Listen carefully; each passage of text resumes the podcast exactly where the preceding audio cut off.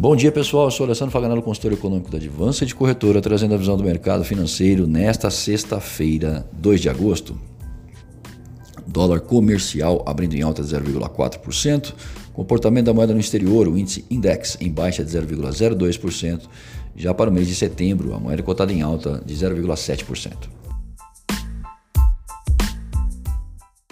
Bom, já que a decisão do Federal Reserve em realizar um corte preventivo de 0,25 na taxa de juro na última quarta-feira teve como alguns de seus pilares as sólidas condições do mercado de trabalho e pressões inflacionárias moderadas, ressaltando estar atento à evolução global para perspectivas econômicas, entenda-se crescimento, será interessante observar os comentários que vêm pela frente dos membros de formulação de política monetária sobretudo do presidente da instituição Jerome Powell, que deu uma coletiva, no mínimo inconclusiva, mas direcionando ao entendimento de que o Banco Central americano não estaria inclinado ao início de um ciclo de cortes pela frente.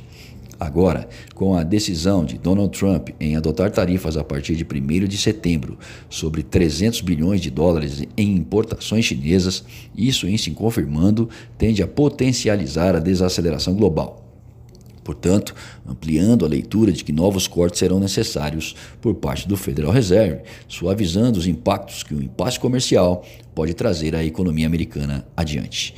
Sobre as negociações comerciais, as trocas afáveis, altamente eficientes, construtivas e profundas, caracterizadas pelos chineses dias atrás, foram substituídas por adotaremos as contramedidas necessárias para proteger os interesses principais e fundamentais do país. Resumindo, o jogo é tenso e renova a cautela dos investidores que buscam proteção e evitam o risco nesta manhã, enquanto observam a agenda global. Para pressionar um pouco mais o Federal Reserve, foi divulgado há pouco que o crescimento do emprego nos Estados Unidos desacelerou em julho, com os salários subindo moderadamente. O relatório geral do mercado de trabalho, chamado Payroll, informa que alguns setores estão sendo prejudicados pelas tensões comerciais, apesar da menor taxa de desemprego em quase 50 anos. Com o crescimento salarial permanecendo ameno, sendo fator que corrobora o comunicado do FONC de pressões inflacionárias moderadas, a chance de um novo afrouxamento monetário em setembro cresce. Com a palavra, Jerome Powell.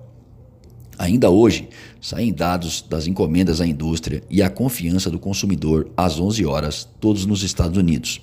Já os dados da balança comercial americana esclareceram que o déficit caiu 0,3% em junho.